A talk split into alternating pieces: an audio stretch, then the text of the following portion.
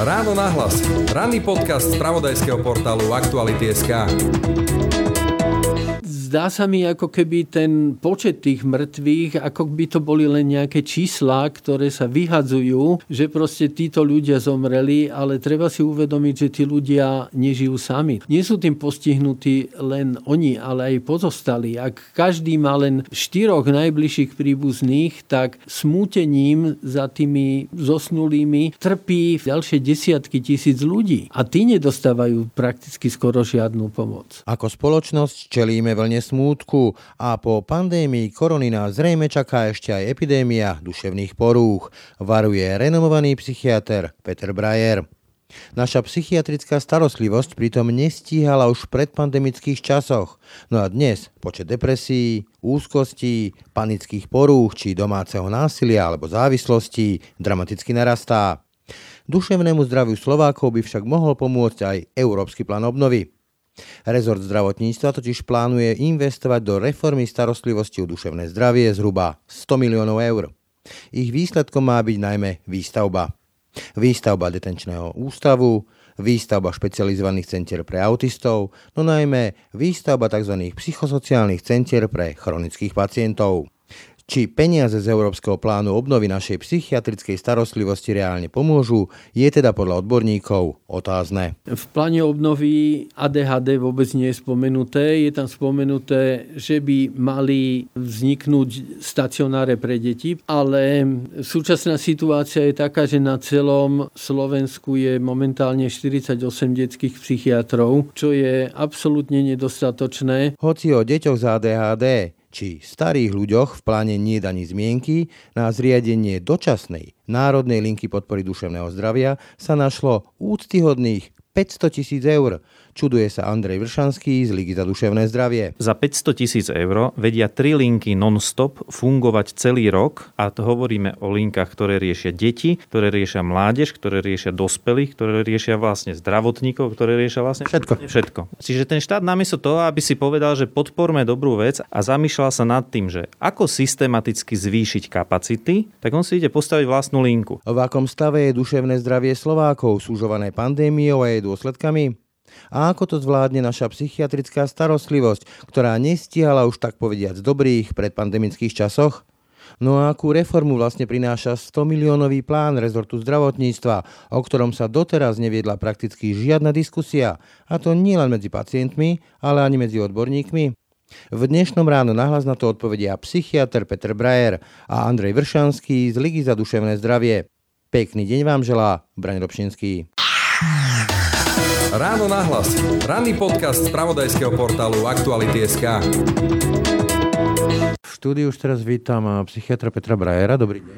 Dobrý deň. A Andreja Vršanského z Ligy za duševné zdravie. Dobrý deň. Dobrý deň. Takže páni, čas pandémie, viditeľná frustrácia, viditeľný hnev, už aj to rastúce zúfalstvo mnohých ľudí a pod tým všetkým oveľa menej viditeľné úzkosti, paniky, depresie, Dá sa povedať, že pandémia zásadným spôsobom zhoršila duševné zdravie Slovákov? Ja neviem, či zásadným spôsobom a neviem, ako ho zhoršila, pretože štatistické údaje nám chýbajú. Ja mám len údaje od kolegov ambulantných psychiatrov, ktorým sa dopyt po službách zväčšil a dostal som informáciu, že dokonca čakacia doba, ktorá bola už v minulosti veľmi dlhá na vyšetrenie u pacienta a u psychiatra, aby mohol zobrať pacienta, aby mohol s ním pokračovať v liečbe, tak sa zvýšila z tých dvoch až troch mesiacov v niektorých oblastiach Slovenska teraz už aj na 4 mesiace. Takže človek, ktorý má akutné potreby,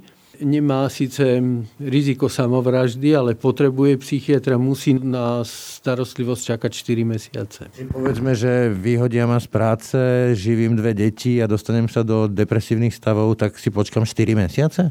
Áno. Niečo o tom vedia hovoriť, ale určite linky, ktoré máme na Slovensku 3. Čo viem, tak sú enormne preťažené. Áno, je to tak. My vlastne od prvej vlny kričíme, aby si štát všimol, že existuje nejaká prvá pomoc nie len ak je ohrozené fyzické zdravie, ale ak je ohrozené psychické zdravie. Tou prvou pomocou v tejto dobe dištančnej sú jednoducho predovšetkým tie linky. Takže my už od prvej vlny v podstate rok hovoríme, že ak má obyvateľ Slovenska právo, aby mu bola poskytnutá prvá pomoc v ohrození fyzického, ale aj psychického zdravia, tak štát by mal na tom nejakým spôsobom spôsobom participovať. To znamená, že mal by jednoducho sa podielať na financovaní líniek. A je pravda, že ten nápor už pod prvej vlny jednoducho sa zvýšil. Posledné čísla, ktoré my máme a ktoré veľmi pekne dokumentujú to, že ako to vlastne funguje, aký ten dopyt je, je veľký, je, že keď sme zvýšili kapacitu, tak nám veľmi pekne a v podstate lineárne vzrastol aj počet vybavených hovorov. Teraz vo februári sme znížili kapacitu, pretože máme ohrozenú vlastne vlastnú existenciu existenciu, takže musíme šetriť peniaze, aby sme vôbec nejakú prevádzku vedeli zabezpečiť, keďže sme od štátu zatiaľ teda nič nedostali, tak e, sa nám jednoducho znížil počet hovorov. V podstate úplne lineárne. Ale to znamená, že keď by sme my mali 5 poradcov naraz, ktorí by vedeli zdvíhať vlastne tie telefóny, tak oni by boli vyťažení. Mnoho ľudí sa tam nedovolá, tak to chceť.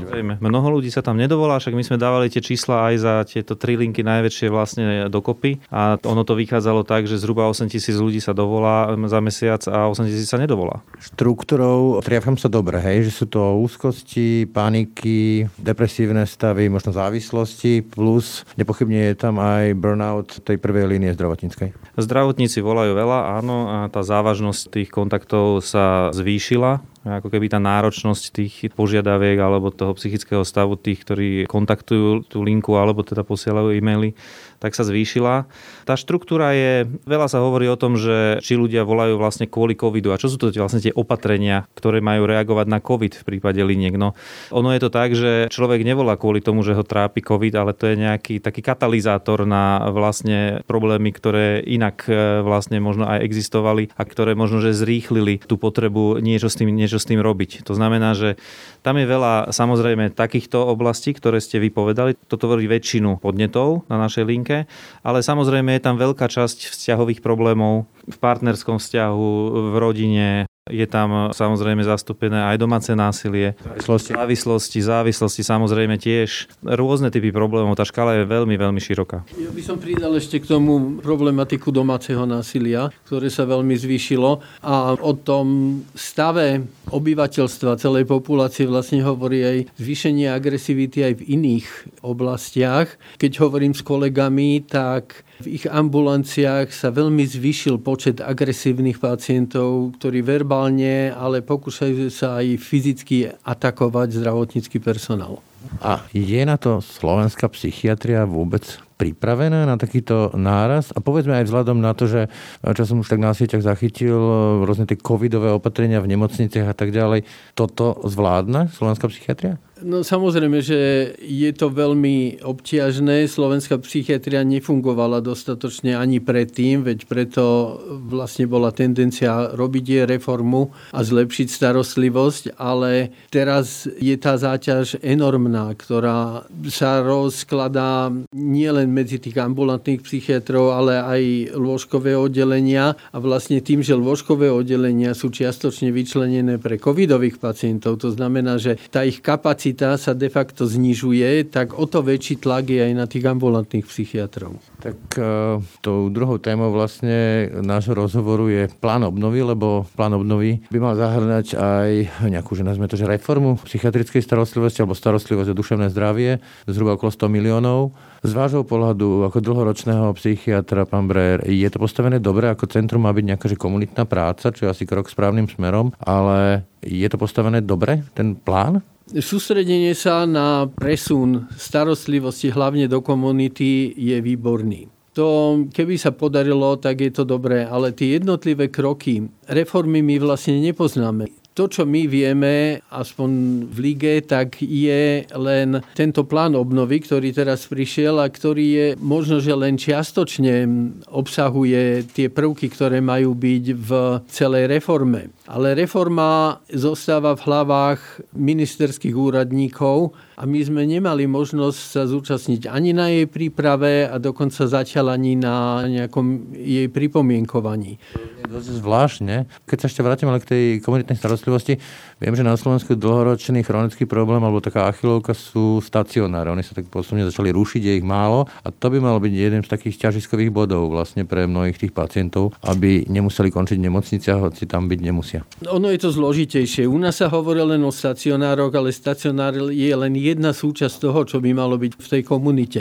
Stacionár samotný nemôže pokryť celú tú potrebu, ktorá je. Tá potreba začína už u tých ambulantných psychiatrov, aby ich počet bol dostatočný, aby dokázali obslúžiť všetkých pacientov. Regionálne samozrejme. V každom regióne a aby tí pacienti mali možnosť a mali právo si vybrať toho psychiatra vo svojom regióne. Reforma vlastne vo väčšine krajín prebieha, ale nie na tej úrovni, že sa vytvára viacej psychiatrov, psychiatrických miest, ale že sa vytvárajú celé týmy, kde ten psychiatr je len jedným z členov toho týmu, ale sú tam psychiatrické sestry, rehabilitační pracovníci, psychoterapeuti, sociálni pracovníci a tí si rozdeľujú prácu s pacientami, ktorí to potrebujú. Takže vlastne to začína niekde úplne od spodu a ten stacionár je taký medzistupeň medzi nemocničnou starostlivosťou a ambulanciou ale podľa mňa celý ten názov stacionár je veľmi nedobrý. U nás sa stále používa termín stacionár a to implikuje akoby niečo, čo je nejaká nadštandardná starostlivosť. My sme ten stacionár aj v tej reforme nazývali, aj keď sme vytvorili stacionár u nás, tak ho nevoláme stacionár, ale denná nemocnica. Ten stacionár má plniť funkciu nemocnice, plnej starostlivosti o ambulantného pacienta, ktorý ale si nevyžaduje starostlivosť aj v noci. Čiže tým, že sa stacionár dal do tej pozície niečoho, čo je ako taký prílepok len k starostlivosti alebo rehabilitácie, tak bol aj strašne zle financovaný a stacionáre nemali možnosť nejako prežiť. Preto aj stacionáre, ktoré vznikli na začiatku 90. rokov, tak niektoré z nich už boli zrušené, pretože to financovanie bolo veľmi nedobre. No a ešte ak hovorím o tých stacionároch alebo o tom celom systéme, tak tam musia byť vytvorené týmy, ktoré sú špeciálne. Nielen tie obyčajné komunitné týmy, tam by mal byť tým, ktorý je krízový, ktorý sa snaží zabrániť tomu, aby pacient prišiel do nemocnice, keď to nie je absolútne nevyhnutné. A takéto krízové týmy pracujú s väčším počtom ľudí, pracujú 24 hodín denne, môžu chodiť niekoľkokrát denne navštevovať toho pacienta aj domov, prípadne ten pacient je cez deň v tej dennej nemocnici a v nočných hodinách ho ešte navštevuje a lieky mu podávajú pracovníci toho krízového týmu. Potom tam musí byť tým, ktorý je zameraný na starostlivosť o pacientov, ktorí nechcú spolupracovať a kde je tá náročnosť oveľa väčšia, pretože pri vážnych duševných poruchách mnohí ľudia si neuvedomujú, že sú chorí a odmietajú liečbu. Takže tam zase je potreba oveľa väčšej starostlivosti. A len vtedy, ak je toto zabezpečené, tak môžeme začať uvažovať o tom, že bude tá komunitná starostlivosť. Aj z tej štruktúry tohto typu ochorení, aj z tej situácie v mnohých eh, DSS-kách, nezvolených CSS-kách, teda domovoch dôchodcov, starostov. Vieme, že je tu veľa starších ľudí, ktorí majú aj tento typ problémov od stareckej demencie a podobne. Na týchto myslí, povedzme, ten plán? Alebo teda, akým spôsobom vlastne zabezpečiť, aby títo ľudia nekončili častokrát v takých tých nedôstojných podmienkach v zariadeniach, kde nemajú čo robiť, pretože by potrebovali iný typ starostlivosti, odborný. Plán obnovy zahrňa hlavne takýchto pacientov, ale nie starých, ale pacientov s chronickými psychickými problémami a pre nich je plánové venné vytváranie tzv. psychosociálnych centier, kam by tí pacienti mali dochádzať, aby mohli byť prepustení z tých ústavov sociálnej starostlivosti. Nie je to tam celkom jasne z toho vidieť, aký je plán, ako to bude. Pretože ak sa majú prepustiť, čo by bolo dobre, aby neboli institucionalizovaní a mali by bývať samostatne, tak tým tisícom ľudí, ktorí sú v tých ústavoch, je potrebné nájsť nejaké ubytovanie, ktoré ale musí byť podporované. Oni nebudú schopní zo začiatku žiť sami, možno nikdy nebudú schopní žiť úplne sami a budú potrebovať neustále rôzny stupeň podpory. A to tam nikde nie je vyriešené. Tam sa hovorí len zatiaľ o psychosociálnych centrách, ktoré sa majú vybudovať na 55 miestach na Slovensku, s tým, že títo ľudia tam budú dochádzať maximálne 50 kilometrov. Takže v tom stave by mali dochádzať 50 kilometrov? Áno. Ako... Príde logické? 50 kilometrov je strašne veľa. Ono by to malo byť menej, ale viem si predstaviť, že by mohli dochádzať do tých psychosociálnych centier, ale to by musela zariadiť nejaká nejaká dopravná služba, ktorá ich tam bude voziť. Prípadne, ja keď som pracoval v Anglicku, tak častokrát ten personál priamo chodil za tými pacientami domov a ak mali stráviť deň v tej dennej nemocnici, tak ich tam aj doviezli. Alebo je vytvorená sieť dobrovoľných nejakých pomocníkov, ktorí vozia ľudí do nemocníc zadarmo, pretože chcú pomáhať. To je charita v Anglicku. U nás také niečo vôbec neexistuje. Takže toto tam nie je. Ale vy ste sa pýtali aj na starých ľudí. Ale presne tak. V celej obnove vôbec nie je zmienka o starých ľuďoch. Musím povedať, že kedysi boli na Slovensku síce len niekoľko, ale boli gerontopsychiatrické oddelenia. Dnes podľa mojich vedomostí funguje len jedno v psychiatrickej nemocnici v Pezinku, ale pre nedostatok personálu už aj tento počet lôžok bol zredukovaný na polovicu. Čiže z jedného oddelenia funguje len jedna chodba, vlastne jedno oddelenie oddelenie. A ono je nepriateľné, aby starí ľudia s demenciami boli na oddeleniach s akutne chorými psychiatrickými pacientami. Žiaľ Bohu, sme sa k tomu vrátili teraz. Takisto existovali tieto stacionáre pre psychiatrických pacientov, ani tie už dnes neexistujú už neexistuje žiadny na Slovensku. Takže ja by som očakával, že by aj títo pacienti mali byť v tom zahrnutí. Narazili ste aj na zamestnancov. Viem, že to tiež je slabina na Slovensku v rámci psychiatrie, že ich je málo, je to podfinancované, nie je o to záujem ale keď to nemá kto robiť, tak potom je ťažko ako obsluhovať tých pacientov. V tom pláne obnovy sa uvádza, uvádzajú aj počty ľudí, ktorí pracujú v oblasti psychiatrie. Aj sú tam štatistiky porovnanie s inými krajinami, aj V4, aj Európy, no sme ďaleko najslabší. Takže ten plán je tam, že sa do oblasti psychiatrie preškolia ďalší ľudia. Spolu by to malo byť asi tisíc ľudí takmer v priebehu tých šiestich rokov ale ako to sa mi zdá taká, taká nereálna vec. Angličania majú na to termín wishful thinking, čiže... E, co myšlenky. Áno, neviem si predstaviť, ako tých pracovníkov tam získame. Pritom tie porovnania, ktoré sú uvedené v pláne obnovy, tak sú porovnaný počet, je porovnaný počet psychiatrov, ktorí by tam mali byť a akí by mali byť po tých šiestich rokoch, psychoterapeutov, psychologov a tak. Nie, je tam vôbec, nie sú tam spomenuté psychiatrické sestry, kde vlastne v tej komunitnej starostlivosti gro zodpovednosti leží práve na psychiatrických sestrách. A nie sú tam spomenutí sociálni pracovníci. Ako v medicíne sa od 60. rokov minulého storočia uplatňuje taký biopsychosociálny model. To znamená, že každá zložka toho ochorenia má svoju biologickú, psychologickú aj sociálnu stránku. A na Slovensku sa po zmenách v 89. podarilo sociálnych pracovníkov zo psychiatrie prakticky eliminovať. S tým, že ich majú platiť, alebo sociálnu starostlivosť sa má starať ministerstvo sociálnych vecí. To nemôže fungovať ani to nefunguje. Takže pre tie potreby, ktoré by tam boli, tak by bolo treba navýšenie ešte aj týchto sociálnych pracovníkov, ktorí dnes sú na psychiatrických oddeleniach, ale starajú sa o to, aby ľudia dostali svoju nemocenskú, aby mali zabezpečené nejaké možno návrat do práce. Úradníci.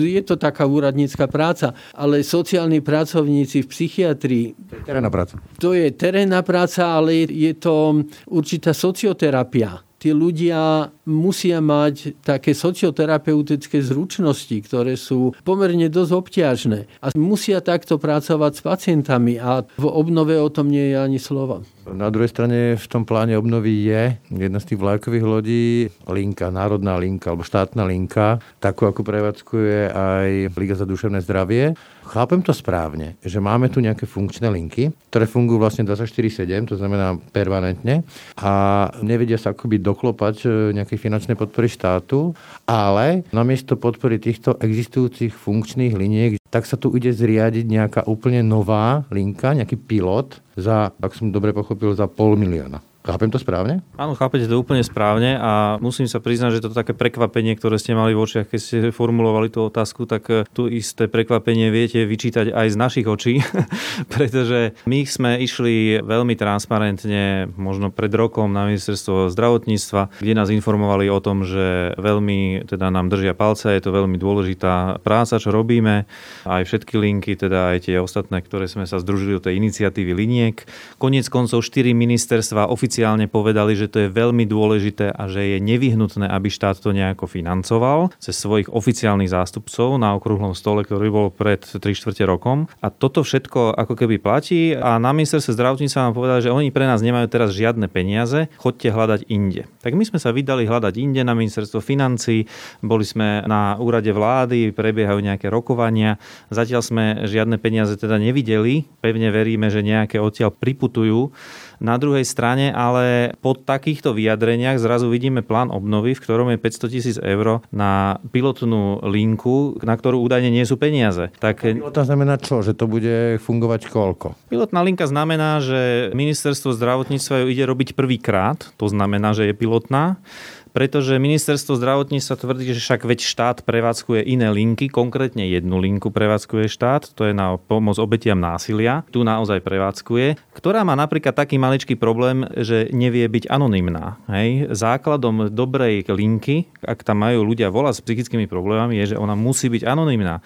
Není vytvorený systém na to, aby bola anonymná, ak ju bude prevádzkovať štát. Ale hlavne tá podstata problému spočíva v tom, tej absurdity, že za 500 tisíc eur vedia tri linky non non-stop fungovať celý rok a to hovoríme o linkách, ktoré riešia deti, ktoré riešia mládež, ktoré riešia dospelých, ktoré riešia vlastne zdravotníkov, ktoré riešia vlastne všetko. Všetko, úplne všetko. Čiže ten štát namiesto toho, aby si povedal, že podporme dobrú vec a zamýšľal sa nad tým, že ako systematicky zvýšiť kapacity tak, aby boli udržateľné, tak on si ide postaviť vlastnú linku. No považujeme to za nepochopiteľný krok. Pravdu povedz, vzhľadom na to, že som ako novinár často riešil eurofondové projekty, tak až tak ma to neprekvapuje, lebo je to v celkom v duchu toho Jana Brachu, Bracha na mne. Proste ako keby si kamarát kamarátovi niečo dohodil. Nemáte z toho taký pocit? Akože máme z toho taký pocit, ako keby ten tretí sektor nebol zahrňaný do diskusie o tom, ako má ten vlastne plán vyzerať. Nielen plán obnovy, ale plán obnovy duševného zdravia celkovo na Slovensku, tá reforma Vidieť to na tom, že v rade vlády je 38 organizácií a dve neziskové, teda dve mimovládne organizácie. Preto, lebo napriek tomu, že sme podali pripomienku a sme sa o tom rozprávali s pánmi na ministerstve zdravotníctva, tak oni nevidia dôvod, prečo by napríklad Liga za duševné zdravie tam mala byť. Prečo by zástupcovia liniek napríklad tam mali byť. Lebo nerozmýšľajú participatívnym spôsobom a toho výsledkom je vlastne aj plán obnovy. Lebo ono vlastne ten problém spočíva v tom, že keď sa na ten dokument pozriete, tak on ako keby má povyberané nejaké perličky z nejakého celkového plánu, ale my ten celkový plán nevieme, aký je. Čiže my vlastne nevieme posúdiť, že kto prečo ako to vybral, ale takýto dokument sa dá tvoriť buď týmto spôsobom, ak mám hotovú celú plán reformy a koncepcie, no alebo môžem spraviť niečo pilotné na nejakom napríklad menšom území, aby, aby ten systém bol vlastne kompletný. A ten musí zahrňať nejakú podporu zdravia, preventívne, osvetové, linky a takéto činnosti potom nejakú akutnú liečbu a potom následnú starostlivosť. Tento plán nie je komplexný dokument z tohto hľadiska. A to je jeho hlavný nedostatok. Chýba vám tam niečo ako vízia a cieľe, hej?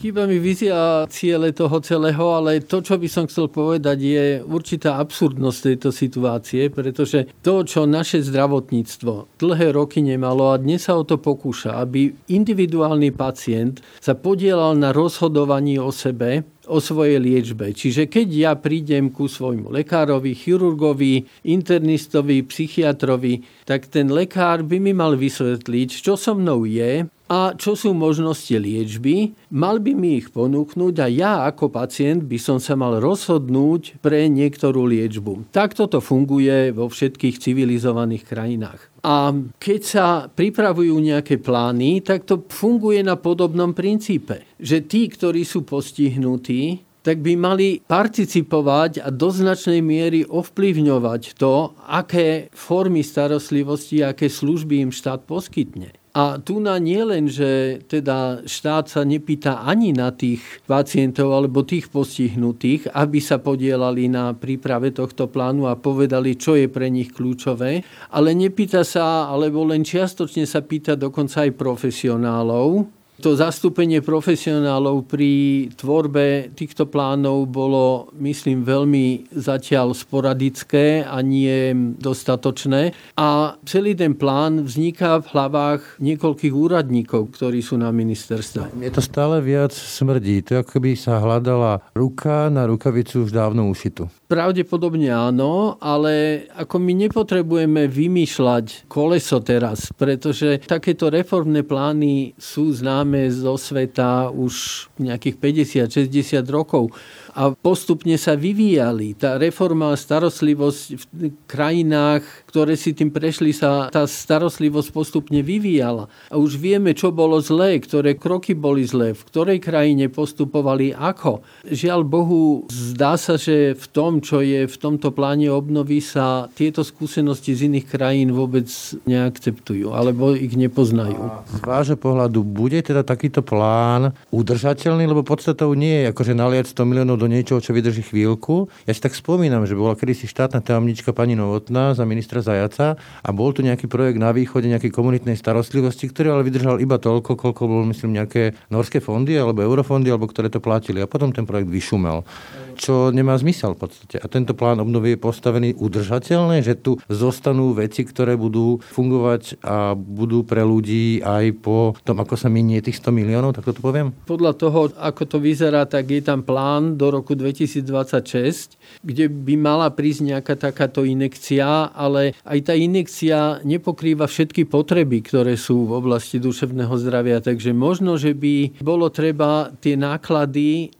teoretické náklady dnes na to, koľko potrebujeme nejako vyčísliť a rozdeliť to do jednotlivých etap. A túto tie financie z plánu obnovy brať len ako niečo, čo nám pomáha. Potom by sa uvidelo, že či je to udržateľné alebo nie. Chceli? Ono to trošičku súvisí s tým, že čo Brusel pripúšťa, akože čo sú ako keby oprávnené náklady vlastne v rámci plánu obnovy. A gro je zamerané na kapitálové výdavky nie je možné preplácať platy, iba ak je splnená podmienka, že je to niečo veľmi dočasné, čo sa nebude ďalej financovať z týchto zdrojov. Čiže napríklad krízová linka je založená presne na tejto výnimke, že štát vlastne namiesto toho, aby obstarával zložitým spôsobom napríklad nejaké existujúce linky, čo hypoteticky je samozrejme možné, len treba na to spraviť nejakú výzvu, my sa musíme prihlásiť a niečo zdokladovať a tak ďalej, s čím my nemáme principiálne žiaden problém samozrejme, keď to navýši kapacity, tak je jednoduchšie priamo si nahajrovať, vlastne zazmluviť tých ľudí. Napríklad našich poradcov, hej? Ale ak som to správne pochopil, niečo, čo je dočasné, to znamená, že tá linka tu bude akože na riešenie covidu a keď pandémia pominie, tak sa linka zbalí, odíde a zostane tu čo? Nič? Presne tak. Ostanú tu naše linky, na ktoré bolo možné použiť tieto peniaze, aby zveladili svoju službu a potom, ako táto linka štátna zanikne, no tak zasa to ostane len na našich pleciach a nič systémové sa nestane. Ale wow. tie výnimky, že či tu niečo ostane po minutí tých 100 miliónov, No tak ak e, odrátame 400 tisíc na osvetu, čo chce robiť Rada vlády pre duševné zdravie, je tam napísané počas 6 rokov, ale akože aj 400 tisíc pre Ligu by nebolo akože úplne zanebateľný peniaz, treba povedať, lebo doteraz to bola presná nula. Hej.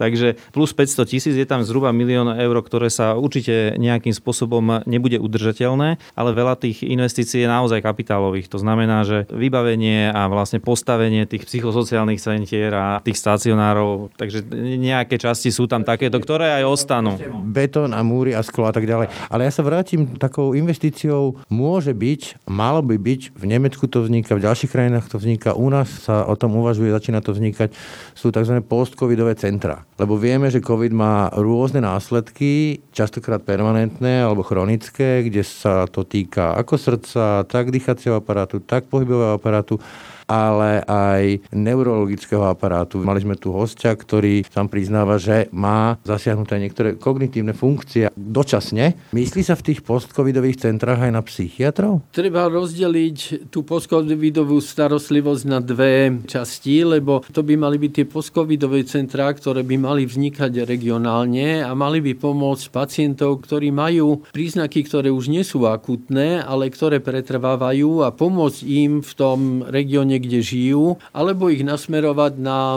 nejakého odborníka. Tu by mali vzniknúť také tie centra, ktoré by boli multidisciplinárne a kde by podľa mňa psychiatr určite nemal chýbať.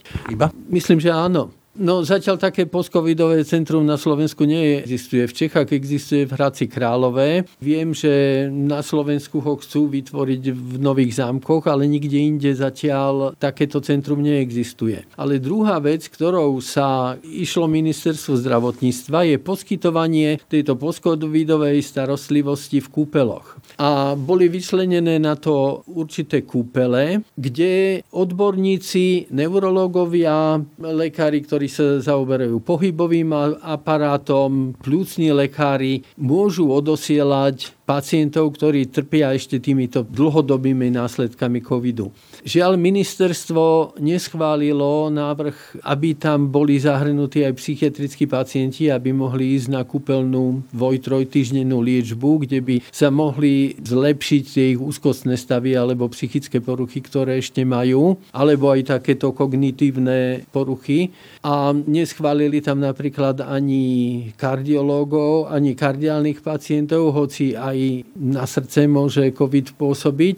Je bizarné, fakt. Je to bizarné, ale neviem, ako to je. Ja som si práve zisťoval, viem, že Národná rada včera na zdravotníckom výbore už o tom rokovala a navrhla, aby to plénum prijalo formou pozmeňovacieho zákona. A dnes by sa o tom malo sa do okolností rokovať. Ale je úplne neprimerané, aby ministerstvo to nepovažovalo považovalo za niečo potrebné a potom poslanci to svojimi pozmeňovacími návrhmi zmenia. Hoci tá potreba tu na evidentne bude a odborníci z mnohých krajín poukazujú na to, že po skončení pandémie covidu príde pandémia duševných poruch. Že to sa ešte len všetko vystupňuje v budúcnosti. Takže... Budeme tomu čeliť aj my, predpokladám. Budeme tomu čeliť aj my určite. Spomínali sme už starých, ale problémom sú dnes už aj deti. Ako rastie počet e, detí z ADHD, sú už aj detské depresie. Mali sme tu príbeh, sme ho vysielali a tú matku poznám, ktorá má dieťa ťažko zvládateľného autistu a v podstate má obrovský problém niekde ho umiestniť. Tých autistov je niekoľko tisíc na Slovensku a v podstate pre nich neexistuje jedno jediné zariadenie.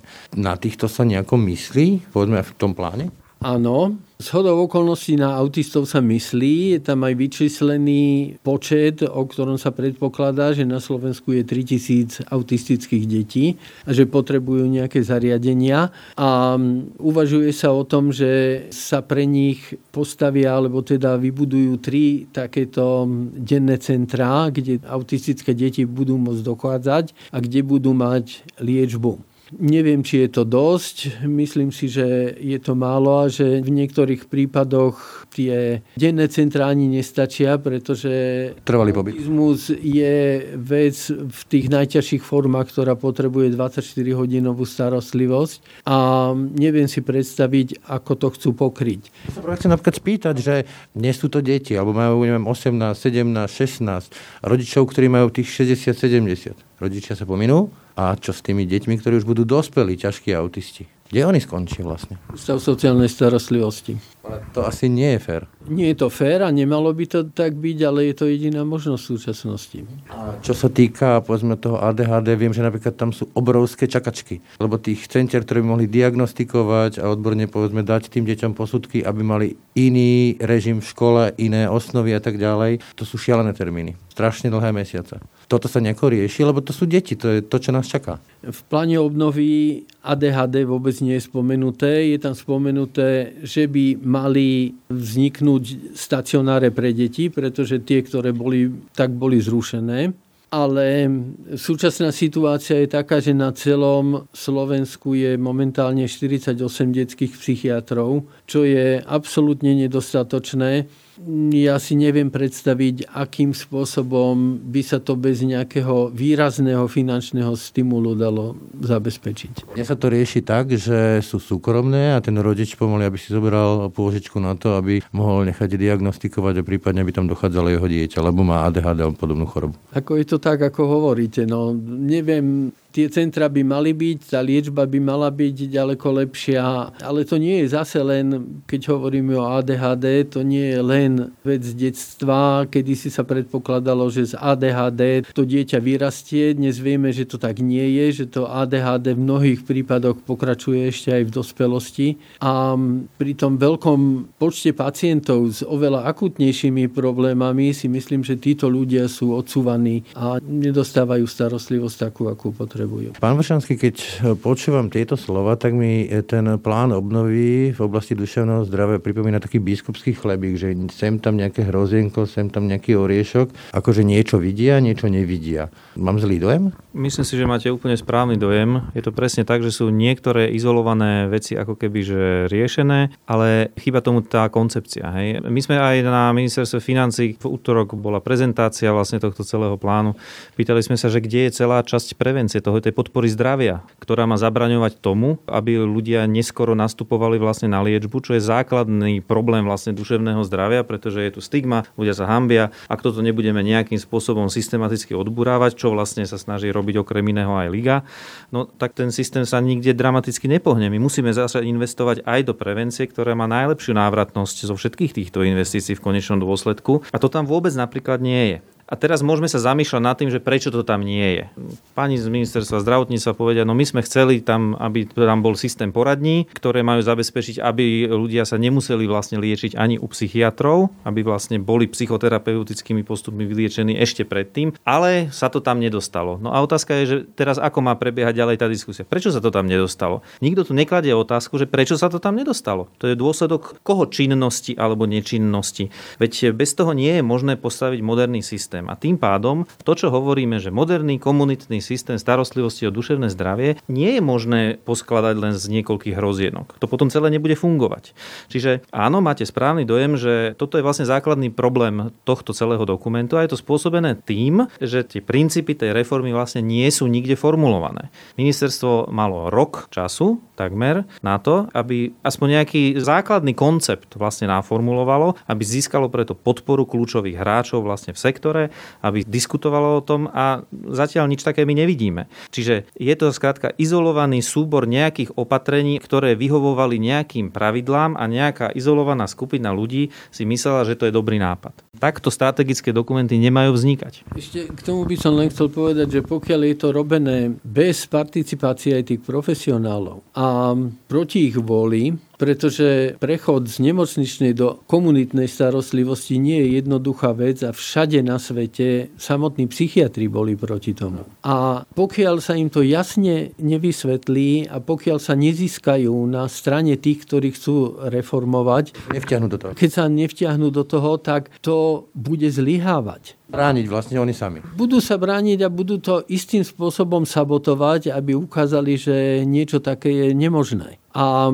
ja mám veľké obavy, že pokiaľ to bude celý ten systém práce takto prebiehať ďalej, takže to nebude fungovať. Na záver sa ešte vrátim teda k tej dobe pandemickej, tak hovorili sme o tom, že je tu viditeľná frustrácia, úzkosti, depresie, rastú domáce násilie, závislosti. Hovoríte, že čaká nás epidémia duševných porúch.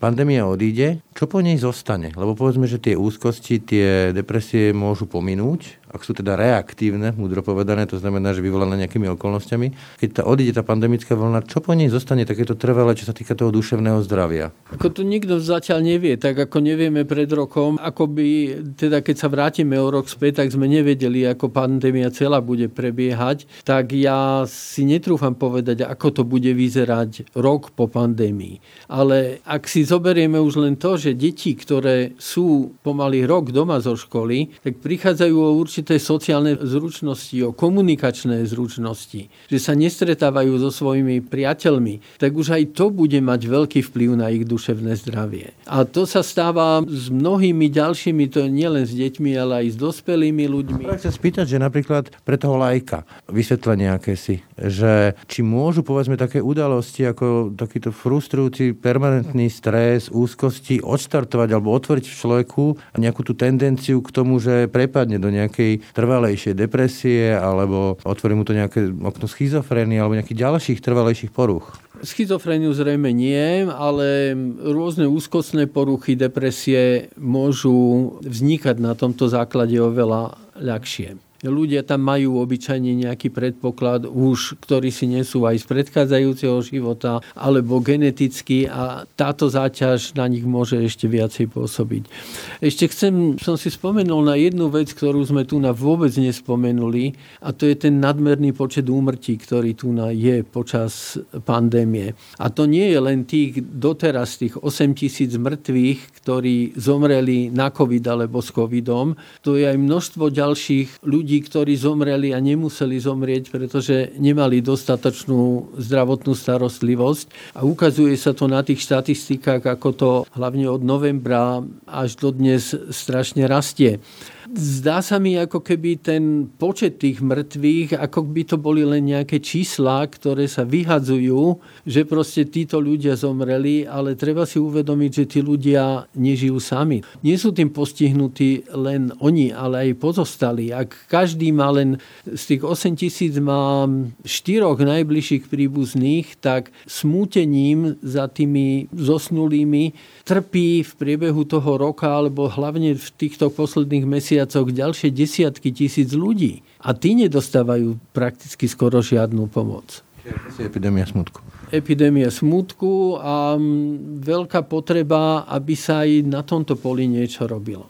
Toľko Peter Brajer, ďakujem za rozhovor. Dovidenia. Andrej Vršanský tiež ďakujem za rozhovor. Ďakujem aj ja. To bolo dnešné ráno na hlas. Počúvajte nás každé ráno na webe aktuality.sk lomka podcasty, ako i v ďalších podcastových aplikáciách.